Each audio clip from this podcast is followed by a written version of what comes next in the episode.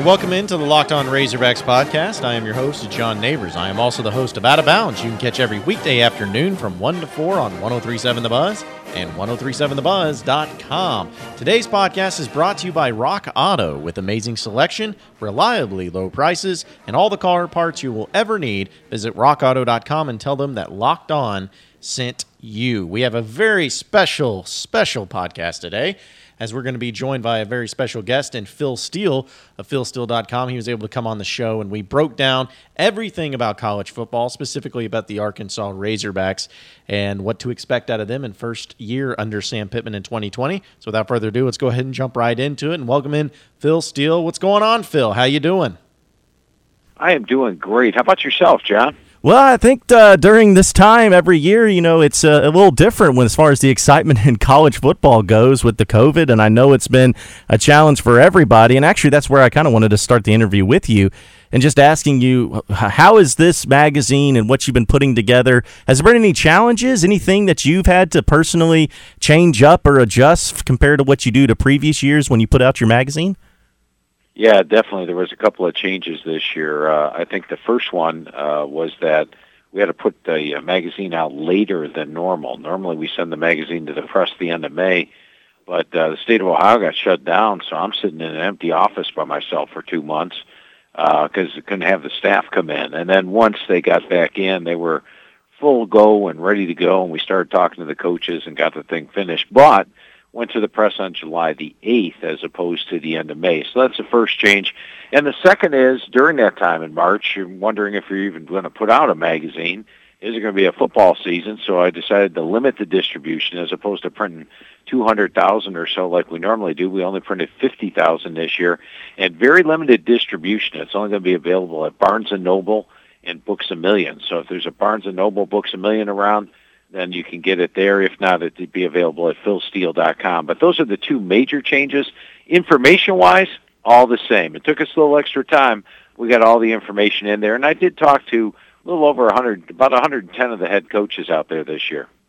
Well, since you got a chance to talk to so many coaches, how do you feel about when talking to them about the COVID and their uh, uh, feelings and opinions on what's going to be coming up this fall? Was most coaches saying, "Hey, yeah, we're just we're all on board. We're planning on having football"? Was there a lot of coaches that a little more skeptical? What was the overall feel from them?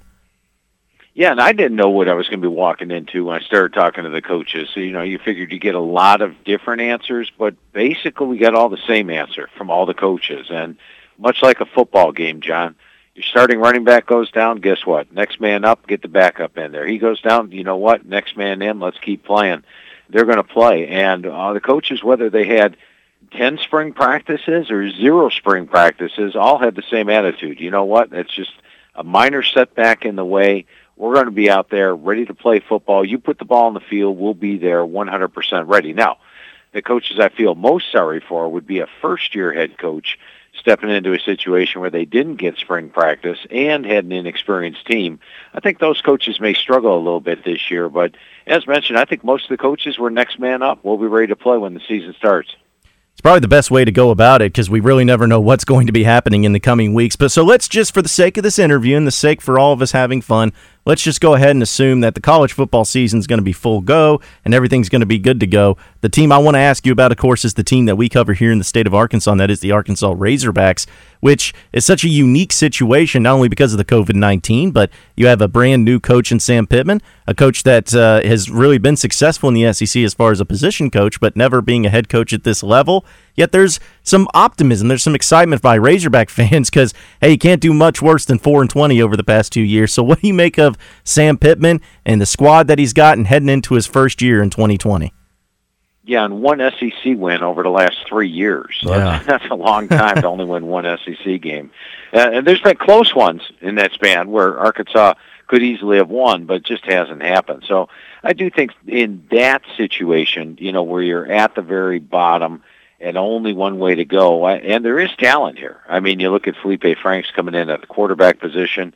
You got to like that. Rakeem Boyd at running back. Uh, I actually rate Arkansas as having my number 26 running backs in the country. Uh, the receivers was a, uh, a point of emphasis for Chad Morris, getting them more speed at the receiver position. And I think they're pretty good at receiver with Burks and Woods there.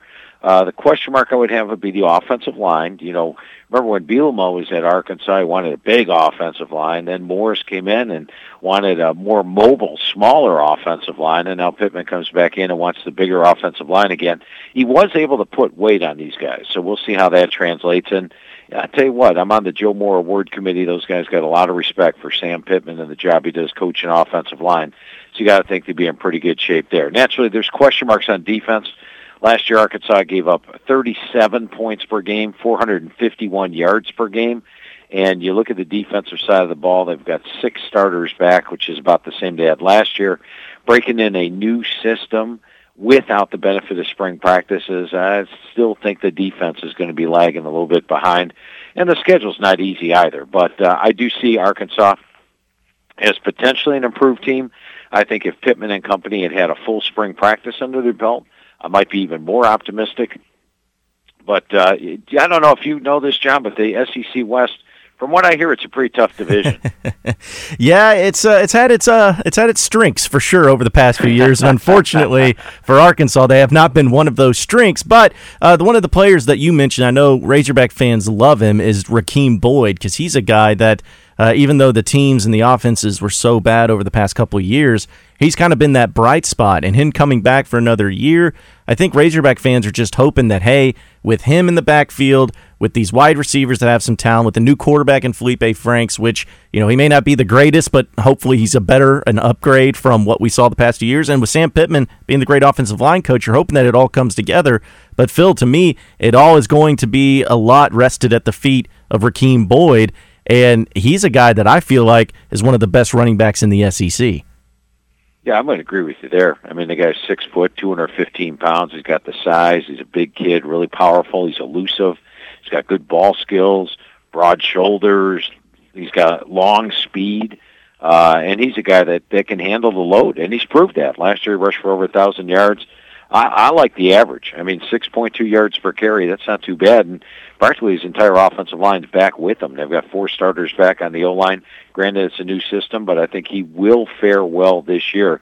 And uh, so that is a nice place to start. And, you know, let's face it, John, last year for Arkansas – let's get a quarterback to start two games in a row. That might be a plus. I mean, there was five different starting quarterbacks the last five games of the season. I don't know if I've ever seen that in college football. That, would, that had to be a little unusual. Yeah, and I've noticed that usually teams that would do that don't seem to have undefeated seasons when you're playing five different quarterbacks. So uh, I think there's some sort of correlation there. But speaking of the quarterback, Felipe Franks is a guy that it's kind of beneficial because Arkansas fans have at least seen him at Florida. He's had some SEC experience, but uh, in a lot of cases, you know, best tra- best quarterbacks don't always transfer. But with somebody like Felipe Franks and the offense that Kendall Briles is going to run, what do you feel like is a good expectation for his play in 2020? You know, I think he's probably going to have his best season as a senior. And you go back to 2018 when he was the full-time starter at Florida. Uh, he improved from 54% up to 58% completions. He improved from a 9-8 ratio up to a 24-6 ratio, which you got to love. And the guy's mobile. He had 350 yards rushing that year. Now, last year, he had his season cut short by that broken leg after three games. But uh, I think he probably has his best season. He's a good-sized kid, 6'6", 235, mobile. Uh, he's got a very strong arm. He can make all the throws. And uh, he was a team leader in the weight room at at Florida. Uh, his problem in the past had been trouble recognizing coverages, but as mentioned, when you have a 24 uh, 6 ratio like he did in 18, I think he could do a pretty good job. So I'm looking for his best season yet. We'll continue our discussion with Phil Steele of philsteele.com here in just a second. But first, folks, I got to tell you about Rock Auto and how they have it going on when it comes to car parts. Listen, we know that the COVID 19 and everything going on in this country is very uncertain, but that's no reason to go to some sort of big dealership or overpriced box store to try to pick up the car parts that you need. You want to work on your vehicle. You want to stay at home. You want to do your own social distancing but you need something that's cheap and that the parts are reliable and they actually have the car parts for you. But that's what's great about rockauto.com. It's a family business and it's been serving auto part customers for 20 years online. If you just go to rockauto.com to shop for auto and body parts, they have so many different car parts from so many different manufacturers. They have everything from engine control modules to brake parts to tail lamps, motor oil, and even new carpet. And the catalog is so unique and remarkably easy to navigate, and you can quickly see all the parts for your vehicles and choose the brand, specifications, and all the prices that you prefer. Best of all, prices at rockauto.com are always low and the same as professionals and do-it-yourselfers, so why not why would you want to spend twice as much for the same parts for car parts? It doesn't make any sense. So go to rockauto.com right now and see all the parts available for your car or truck. Write locked on and how did you hear about us box so that they know we sent you. Because at rockauto.com they have amazing selection, reliably low prices, and all the car parts you will ever need. rockauto.com.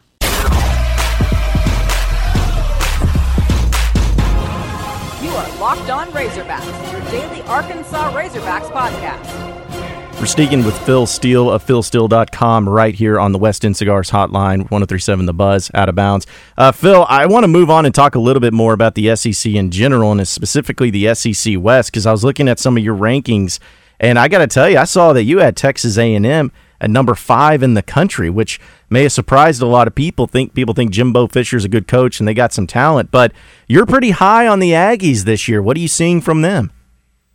Yeah, and you know, last year when I was going over the team with Coach Fisher, and uh, two things really jumped out to me. Number one was the strength of schedule, and as it turns out, John, they played three number one ranked teams in the country. Clemson was number one when they played them. Bama was number one when they played them. LSU was number one when they played them. They also played the number four and the number eight ranked teams in the country. So that was a pretty brutal schedule. And the other thing that stood out to me when I was talking to them uh, in the in the spring was that they had very few seniors on the squad. So it was a young team playing a brutal schedule. And as you would expect, they lost those five games against the top ten teams. Well, two things also struck out to me was that they would be more experienced this year and have a better schedule. So I told Coach Fisher, I'm going to put you on the cover of my national magazine next year. And here it is next year. They have got 17 returning starters and three full recruiting classes for Jimbo at Texas A&M. That's usually when a coach hits his stride.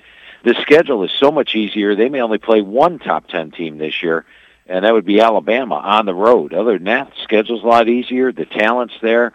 Uh, they go two, three deep at most positions. They are now an experienced team. They've actually got seniors on this year's squad. So I think it's Texas A&M's year to shine. So I, I think that uh, when I look at my surprise team list at the start of the year, it's always a non-top 10 team that I think can make the playoff. Uh, a couple years back, it was Washington. Washington made the playoff. Two years ago, it was Notre Dame. Notre Dame made the playoff. Last year, it was Utah. Heck, if they won that Pac-12 title game, they would have made the doggone playoff, but they didn't. But uh, this year, my number one surprise team is A&M. Nobody's going to have them in the preseason top 10, but I think when you look at talent and schedule, they've got the chance to actually compete for a playoff spot. They have to do what LSU did last year, go into Tuscaloosa and come out with a win. Not easily done, but I think the possibility exists. Yeah, because Phil, you know, I'm I'm under those beliefs that Texas A&M. It seems like they got everything that you could possibly want in a program to be successful, but they've just yet to take that step. And to me, it's like, man, if Jimbo Fisher can't do it uh, with all the talent he's recruiting and being the great great coach that he is, I don't know if it's ever going to get done. So I feel like probably the Aggies are hoping that this is the year where they can make those tremendous strides. But you mentioned the SEC West, and you know Bama's going to be Bama. LSU may not be as good as last year, but they're still going to be a solid program. How do you see the rest of the SEC West shaking up? Yeah, and uh, believe it believe it or not, John, I went with uh, Alabama to win the West. Mm-hmm. Shocking pick, I know. it's uh, going out on a limb there. They had a disastrous season last year. I mean, they finished number eight in the country, if you can believe mm, that. Terrible. Uh, they still still are ranked uh, in my top units in all eight position categories. My number two set of running backs, number three receivers. How about this? Number one offensive line in the country. Number ten D line. Remember last year they had two premier linebackers heading into the season, and Dylan Moses and Joshua McMillon both go down to injury. They had to start a couple of true freshman linebackers. Those true freshmen are now softs, and Moses and McMillon are back. So that's a really good linebacking corps. The secondary is always good under Saban, and the special teams are solid. So they deserve to be the favorites there. Plus, they get A and M at home. Uh, LSU's a team where they're going to take a step back, but much like Alabama, Alabama's lost double-digit players in the NFL before, and rebounded and still contended. I think they will reload a bit, but I just don't see them getting back to last year's 15 and 0, dominate the playoffs type of level. I see a more of a 2018 version when they went 10 and 3. Uh, good talent, but very inexperienced. And they actually 14 draft picks, 20 guys are in the NFL, six signed as free agents. So that's a lot of talent to go out the door there. And with Auburn, they're always a threat. And I have to be honest with you, Auburn surprised me last year. They beat Texas A&M. I thought A&M would beat them, and they beat Alabama. Had Alabama winning that game. So Gus Malzahn did a good job last year. Uh, he only has 10 starters coming back, but he does have Bo Nix as one of them, an improved receiving corps. My question marks are actually on the offensive line and the defensive line, which aren't as good as last year. The offensive line uh, returned zero starters after having a senior-laden group. That's probably my biggest question mark there. You got two new head coaches at the Mississippi schools, and I think Lane Kiffin is in a much better situation than Mike Leach. Kiffin inherits a ton of freshmen that played and were highly productive last year, like John Rhys Plumlee. Uh, you take a look at Matt Corral, the two quarterbacks were both freshmen last year. Ealy at running back, Snoop Conner at running back. A lot of young talent played, and now he steps in, inherits that, and I think he'll do a good job in his first year. Meanwhile, Mike Leach inherits a Mississippi State, State team that is not as experienced and is making a pretty drastic change. As we know, they've relied on a, the quarterback running the football there. Now they're moving themselves to a passing offense where Leach leads the nation in fewest uh, or highest percentage of passes uh, in a game. In fact, his run game is generally little screens to the running back. And uh, taking that sign of a drastic change, I think is going to take time. You have to re retool the offensive line, new blocking schemes. And his first three years at Washington State, he lost. He had losing seasons each of the first three years. So I think he's going to have a little bit of a rebuilding year. If there's anybody in the West, I think Arkansas's got a chance at topping this year. Be Mississippi State, but Arkansas's got a pretty tough schedule. In fact, most of the winnable games on Arkansas' schedule this year, I'm talking about Missouri and Mississippi State, are both on the road. They get teams like Alabama and LSU at home. And for some reason, I think the Tide and the Tigers will probably be favored in those games. we'll continue our discussion with Phil Steele of philsteele.com here in just a second. But first, this.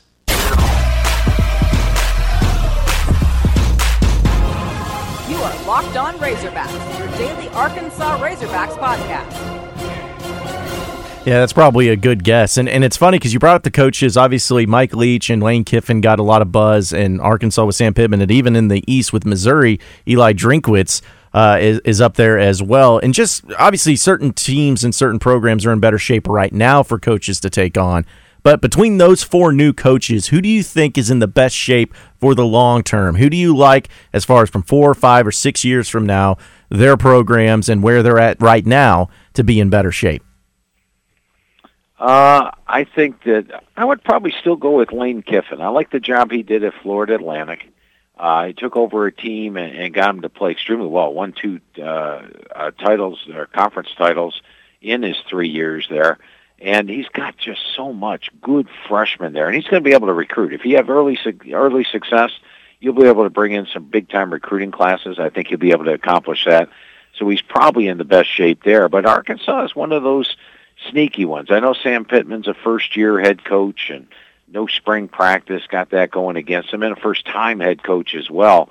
But I like the overall talent base Arkansas has, so I think he'll have that type of success in the third or fourth year. All right, Phil, uh, we've always appreciate you coming on, but uh, real quick, to look at the national college football landscape, what are you looking at for the college football playoff this year? Are we going to see more of the same, where it's going to be Ohio State, Oklahoma, Bama, Clemson? Yeah, maybe a team in there. I know you mentioned A and M maybe being that surprise team, but how do you feel like the college football playoff plays off this year, and who takes home the crown? Yeah, John, I went way out on a limb here. I've got uh, uh, Oklahoma in the Big 12, Alabama in the SEC, Clemson in the ACC, and Ohio State in the Big Ten. So I've really taken a lot of chances with it this year. But uh, in the playoff, I think the two best teams might just be Ohio State and Clemson. Uh, when you look at them, they've got the quarterbacks, Trevor Lawrence, Justin Fields. You know, my question on Justin Fields last year was, can this guy read defenses? Well, 41 touchdown passes, three interceptions. Let me think. Yeah, he can read defenses. And uh, I think those two are the best quarterbacks. They step into the best situations. Uh, both have veteran head coaches, so the lack of spring practice won't hurt them and they probably have the best opportunity to succeed this year. And if you watch last year's champion or last year's playoff game between those two, that Ohio State might have been the better team on the field. They just didn't end up winning the game. This year, I think Ryan Day can break that down and actually win a title. So I went with Ohio State to win it all. All right, Phil, if somebody out there that's listening, of the billions listening to the show, of course, if they want to be able to know all that they possibly can about college football and to be able to read your previews, what is the best way and the most effective way to make sure they get their hands on the Phil Steele magazine? Well, the easiest and most enjoyable way is probably go to Barnes and Noble or Books a Million if you have one in the area. I always love going to bookstores. You get to get other things than you want, and you get instant gratification get the book in your hands right away. Now it's exclusively this year at Barnes and Noble and Books a Million. Won't be sold anyplace else. Or you can go online at philsteele.com. That's S T E E L E dot com. That's philsteele.com. And if you go there and order the magazine, we ship them out right away, and they get you they get you in one to three days, priority mail. That is Phil Steele, S T E E L E dot com. Or if you need a phone number for the office, it's eight six six nine one eight 7711. That's 866-918-7711. And we're in the office till 5 Eastern every day. Don't want to miss out, folks. College football is upon us, and the best way to get you hyped for it is the Phil Steele's magazine. And Phil, as always, man, we appreciate you joining us. You do a great job in the magazine. Looking forward to the college football season and happening, and probably looking forward to catching up with you later down the road. All right, my man? Yeah, let's let's get caught up mid-season because we are playing football this year, John. Let's be be optimistic. I'm saying we're playing football, and I'll talk to you mid-season. Hey, let's do it, man. Appreciate it. All right, thanks, John. Great talking football with you today. We appreciate everybody that's been listening into the Locked On Razorbacks podcast. Be sure to like and subscribe to the podcast on iTunes or on Google Play. You can also get after me on Twitter at BuzzJohnNeighbors for any questions, comments, concerns that you may have, and we will keep it going from there. Same podcast time, same podcast channel tomorrow afternoon. Have a great day, everybody. We'll see you then.